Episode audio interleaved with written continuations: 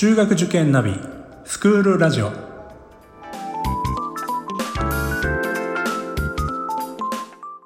スクールナビゲーターののびるです。この番組は中学受験を目指すご家庭に学校の先生からの生の声や受験に役立つ情報をお届けするラジオです。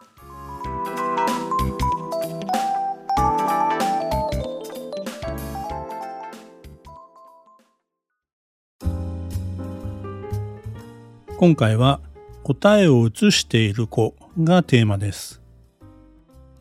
中学受験の勉強ってもう本当に学校の勉強よりも難しいというのはね皆さんご存知だと思いますけど、まあ、さらに量もたくさんあるんですよね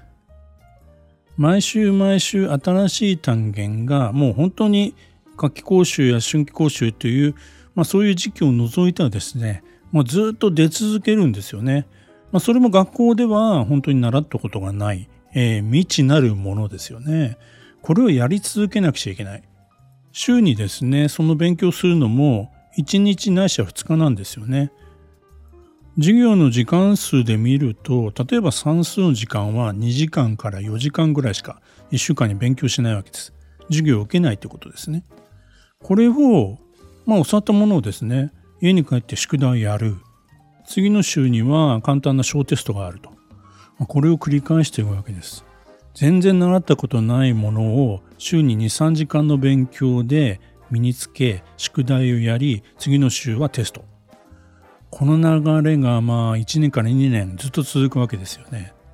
いかがですかね？想像してみただけでも大人にとってもかなりハードだなという印象を持たないでしょうか？昼間は学校があるわけですから遊んでるわけでもなしそういった勉強をする時間もあるわけではないわけですよね。ですから、まあ、塾のない日は家に帰って学校の宿題と塾の宿題両方やらなくちゃいけないわけですね。この番組で他の回でも話しましたけども4年生の最初の入塾当初はですね授業についていけなかったりですね宿題が終わらなくてもう家で、まあ、泣きじゃくっているとかあるいはもう宿題終わらないので、もう深夜までお母さんが付き添ってるみたいな、まあ、そういった話も、えー、出てくるんですよね。ただ、まあそれもですね、しばらくすると、授業のペースとか、まあ容量、段取りが分かるようになってくるので、まあ、あの宿題も自分でやれるようになるので、お母さんも手を離すわけですよね。で、しばらく、まあ、順調にやってるかなというふうに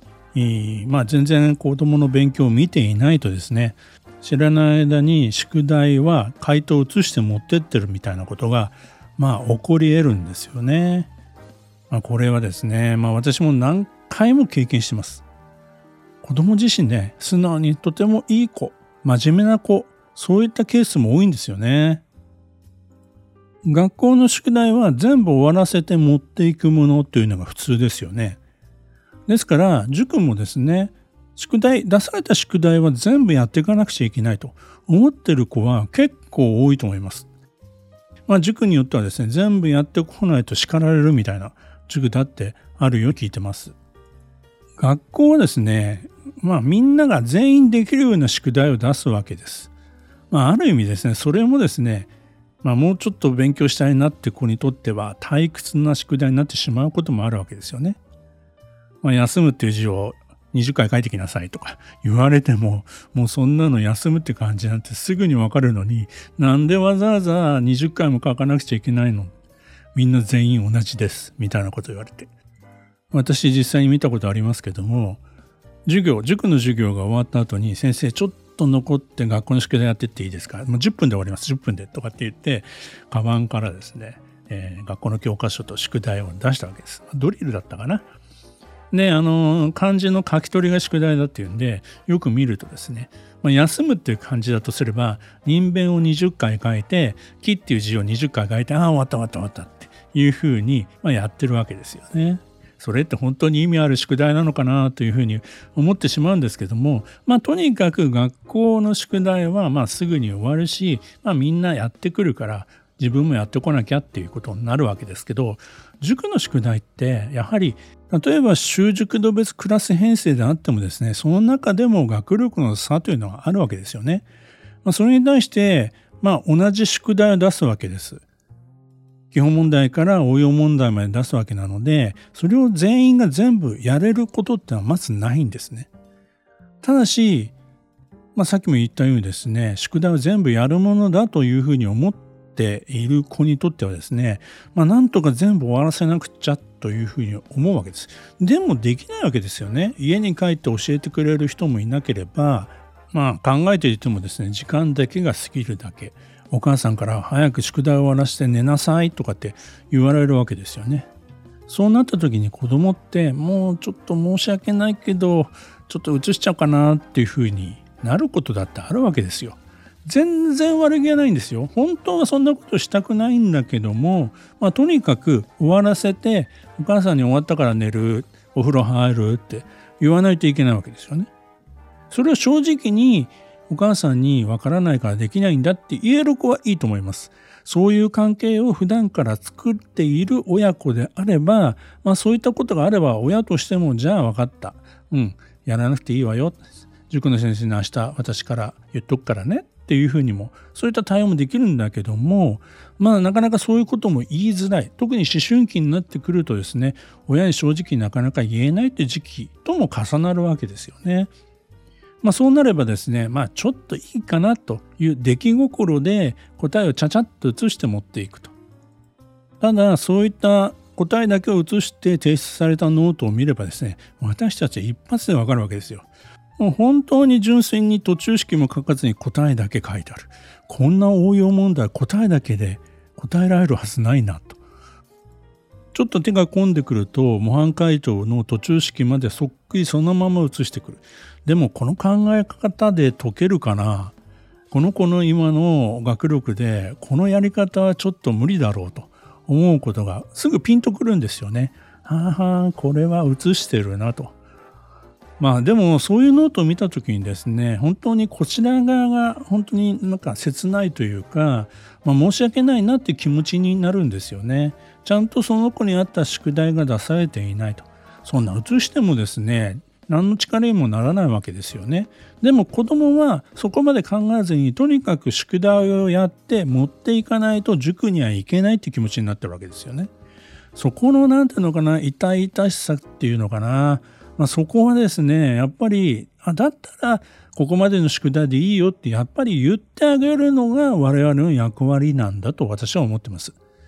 まあ、塾によってはですね個別に宿題を変えるなんてある意味不公平だなっていう考え方を持ってるまあそういう先生とかね方針とかもあるのかもしれませんけれどもでもまあ答えを移して持ってくることを良しとしている塾はないと思うんですよね。ですからやはりそこはきちんと個々に対応してあげるというのが私たちの役割なんだと思うんですよね。もしですね、まあ、移してるなということが分かったら、まあ、まずはですね本人と話すことこれが大事なんですよね。これいつまでも放置していると、まあ、本人もですねだんだんなんか習慣というか、まあ、このままでいいのかなっていうふうになってしまうんですよ。できるだけそれに早く気づいてですねそれはいけないことだよ自分の力にも成長にも何もいいことはないんだよということを伝えないといけないんですよね。その上でしっかり親御さんにも伝えていくということです。まあ、クレゲウもですね、そのこと自体を責めるということをしないでほしいと言った上でですね、中学受験ではありがちなことなんですよと。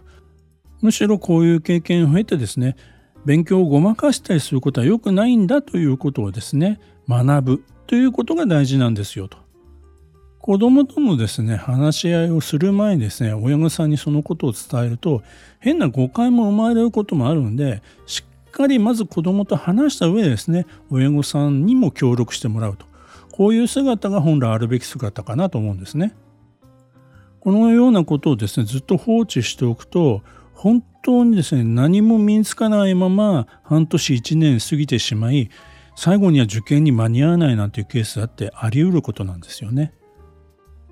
2月の勝者の第6巻ではですね、武田くんが、まあ、回答をですね、捨てて、えもう絶対にズルはしないというふうに宣言するシーンがあったんですけども、まあ、結局はね回答をお母さんに持っててもらうということになったわけですけどもああやってですね自分からもうやっちゃいけないんだ言えればいいんですけどもまあそういうふうにはいかない場合はですねまあ、周りが気づいてあげる。まあ、親御さんもですね、あの、ノートを見ればですね、すぐわかると思うんですよ。私たちだけが、まあ、気づくんではなくて、お父さんお母さんでもですね、ああ、これなんかおかしいなって気づくはずなんで、その時子供に聞きづらかったら、まずは塾の先生に相談しましょ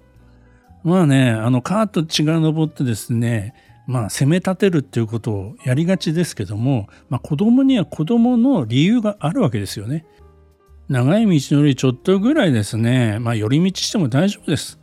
道を外れてもですね、すぐに軌道修正をすればいいことですので、ぜひそういう時にはですね、塾の先生を頼ってみ、えー、たらどうでしょうか。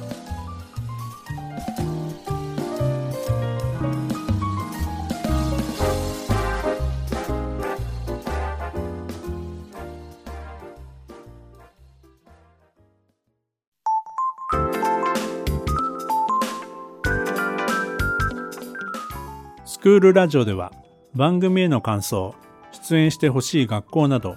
皆様からのお便りをお待ちしております。また受験に関する質問や相談にもお答えしていきますので概要欄の Google ホームからお気軽にお寄せください。Apple、Amazon、Google、Spotify などの無料のポッドキャストアプリで購読やフォローなどのボタンを押していただくと更新情報が届きますので便利です。それでは次回もスクールラジオでお会いしましょう。